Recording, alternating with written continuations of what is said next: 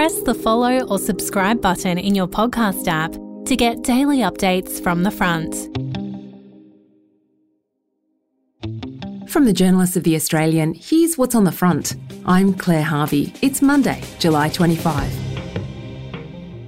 Politicians and their staff are today flocking to Canberra for the first sitting of the 47th Parliament on Tuesday, where Anthony Albanese's Labor will take the government benches for the first time. A new batch of independents will be sworn in, it's going to be a big week. We want action to occur in aged care reform, and that is important legislation, but so too is the legislation on our emissions target, the legislation for 10 days paid domestic and family violence leave, the legislation to establish Jobs and Skills Australia. We'll be introducing at least 18 pieces of legislation in our first week in Parliament because we don't want to waste a day. Labor is preparing a plan for its referendum on an Indigenous voice to Parliament. The plan will be presented to Australians for feedback before Christmas, with a referendum likely as early as 2023. Inflation numbers out this week will give our clearest indication yet of whether Australia is heading for more mortgage pain. Unemployment's low, but so are wages, and the country's suffering an acute shortage of workers, especially in skilled professions. Next week, the government's convening a critical Jobs and Skills Summit in Canberra, bringing business and unions together to work out solutions. One of the biggest challenges will be how to keep bush communities alive, with 85,000 positions vacant in rural areas. Coming up, a story of how some bush communities are keeping their towns and their way of life alive. And it all starts with rescuing the country pub. That's after the break.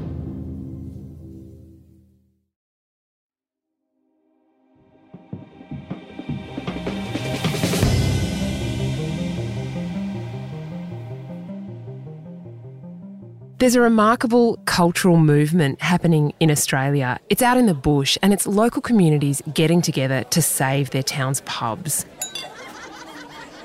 I'm joined by Greg Bearup, who's a writer with the Weekend Australian magazine. Greg, you're someone who spent a lot of time in pubs. I have, Claire. and you come from the bush. I, I come from the bush. Where'd yes. you grow up? I grew up in a little place they call the Paris of New England, a place called Guyra, which is up in northern New South Wales. And we have two pubs, the top pub and the bottom pub. And those pubs were fairly kind of working men's pubs. I remember them because I was a paper boy. And when I was a kid, I would sell the afternoon papers in these pubs, and they would be packed with working men. Hmm. You know, the bars would be spilling out with shearers and abattoir workers. But that's changed over the years, and those pubs are kind of doing it pretty tough. Up until a couple of years ago, when a kid I went to school with, a guy called Shane Davidson, he bought the, the top pub, and I think they've got rid of the pokies, and they've turned it into a kind of a really lovely gastro pub. People go there, my mum and dad go there for dinner all the time, and it's kind of become a real part of the community again. Whereas lots of these pubs had lost that because they were unattractive to women. Well, that's interesting. So, um, you know, we, we know that Australia has a long history of actively excluding women from drinking venues. It was illegal for women to drink in the front bar of, of many venues um, until not very long ago. Now, presuming you eventually get the right for women to buy liquor in a public bar in Queensland, do you think that many Queensland women are going to exercise this right? I think quite a number are. Obviously, the day after it's made legal, there won't be a great movement of women into bars, although we'll see that there's some movement. Uh, but in 10 years' time, it'll be a different matter. What's the difference now? The difference now with these pubs is that they're being designed by women. And so the pub that I went out to at Pallamallawa, which is a little place outside of Moree, had 450 people.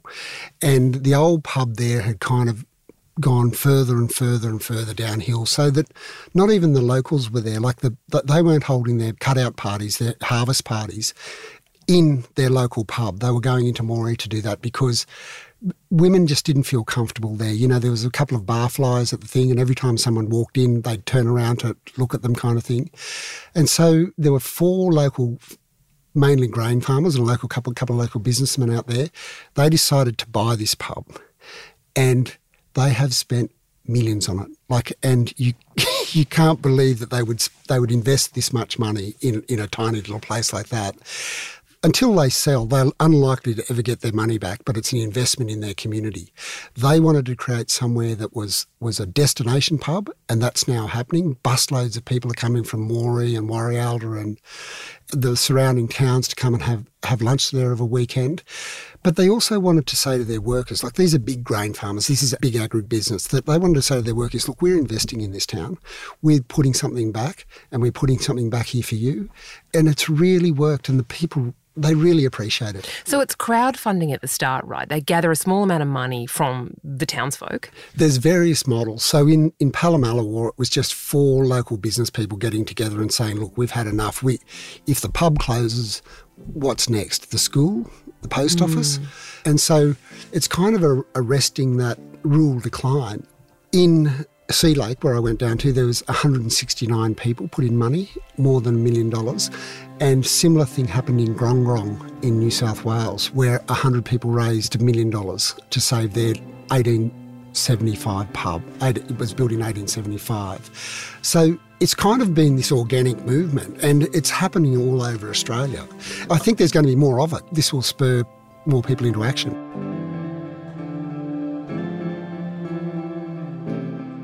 Up next, Greg's story continues, and we'll hear about the parents trying to keep regions alive for their children.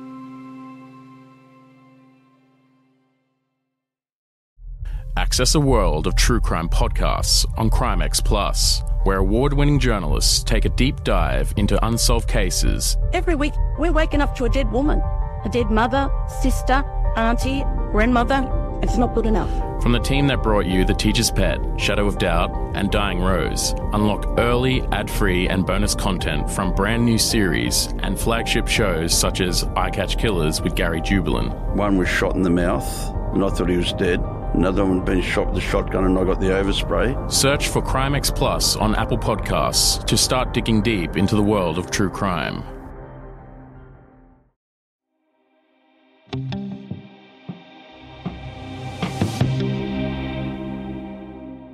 It's a growing movement in the regions, locals pitching in to save their pub in an effort to save their community.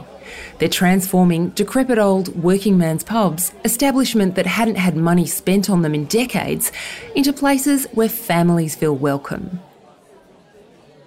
I can imagine the reality TV adaptation already, yes, where the, yes, the, yes, the, um, the, incredibly good-looking townsfolk get together and paint the pub and, and restore it. Yeah. So are they actually, as well as putting in cash, presumably they have to spend a lot of their time? Exactly. Like so, the the pub down at Sea Lake is this magnificent old colonial era pub. It closed and it went up for auction because the publican skipped town and, let, and, and still owed the council money. So the council sold the pub and these people got together and they bought the pub. But it was falling down, like bits of concrete were falling falling off the top of the pub onto the main street. The gods of grog were not pleased.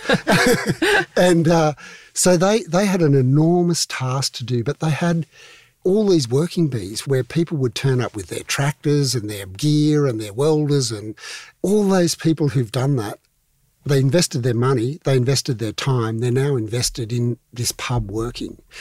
These were had descended into just drinking pubs, mm. like their dining rooms had closed, and so they were essentially just places for alcoholics, you know, like, mm. and women just didn't want to go in there. Yeah. So that's been the big change. The big change is making these pubs community pubs that the community wants to live in. Yeah. So how do you staff them? Um, we, we, know there's a labour shortage across Australia. There's there's a skills shortage, particularly in regional areas. Can they get people to staff these pubs, and can they get the goods to the pubs that they need? They can get the goods. They, I think, you know, if you talk to anyone in in hospitality, chefs are a bit of a nightmare. Mm. And, getting chefs and keeping chefs is really difficult.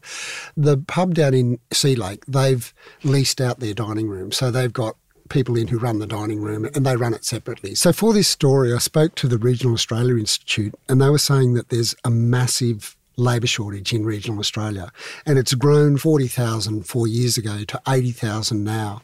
And it's because the Inland Rail's going ahead. There's all these massive solar farms that are employing lots of people, but also putting hundreds and hundreds of thousands of dollars in farmers' pockets for for the next 30 years.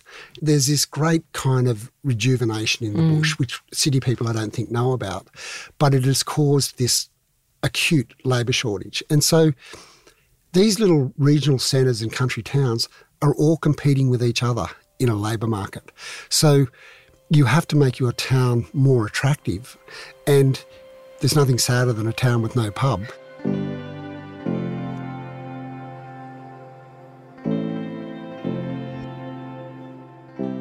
You're a bush kid who moved to the big smoke. Mm-hmm. Is part of the challenge keeping, or is part of the opportunity keeping the children of country families actually in the country to make a life there? Yeah, so my dad is a big community stalwart in Guyra, and he has been, he's spent his whole life kind of trying to provide opportunities where kids don't have to move away. And most kids do. But, you know, in lots of these regional areas now, like, you know, if you go to a place like Orange, it's a buzzing town. It's like Surrey Hills or Carlton or, you know, one of those inner city Melbourne suburbs. One of the drivers behind this was a woman called Alison McClelland. And she and her husband live on a farm just outside of Sea Lake. And they have a 19 year old son. And her motivation was that these kids were having to drive 80 kilometres away to have a beer. And she was kind of very fearful that, you know, that, that they'd get involved in a car accident or something. You'd do something stupid. So there's 20 or 30 young kids in the town now who come into the pub. And she said it's just opened things up. It gives a, a vibrancy to the pub. And that's why these people are doing it. They're doing it for their kids.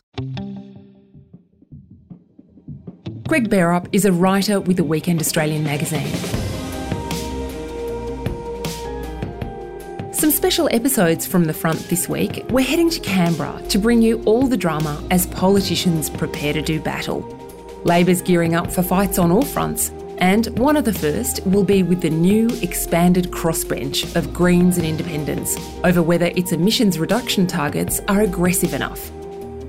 You can read all about that and the rest of our journalism anytime at theaustralian.com.au.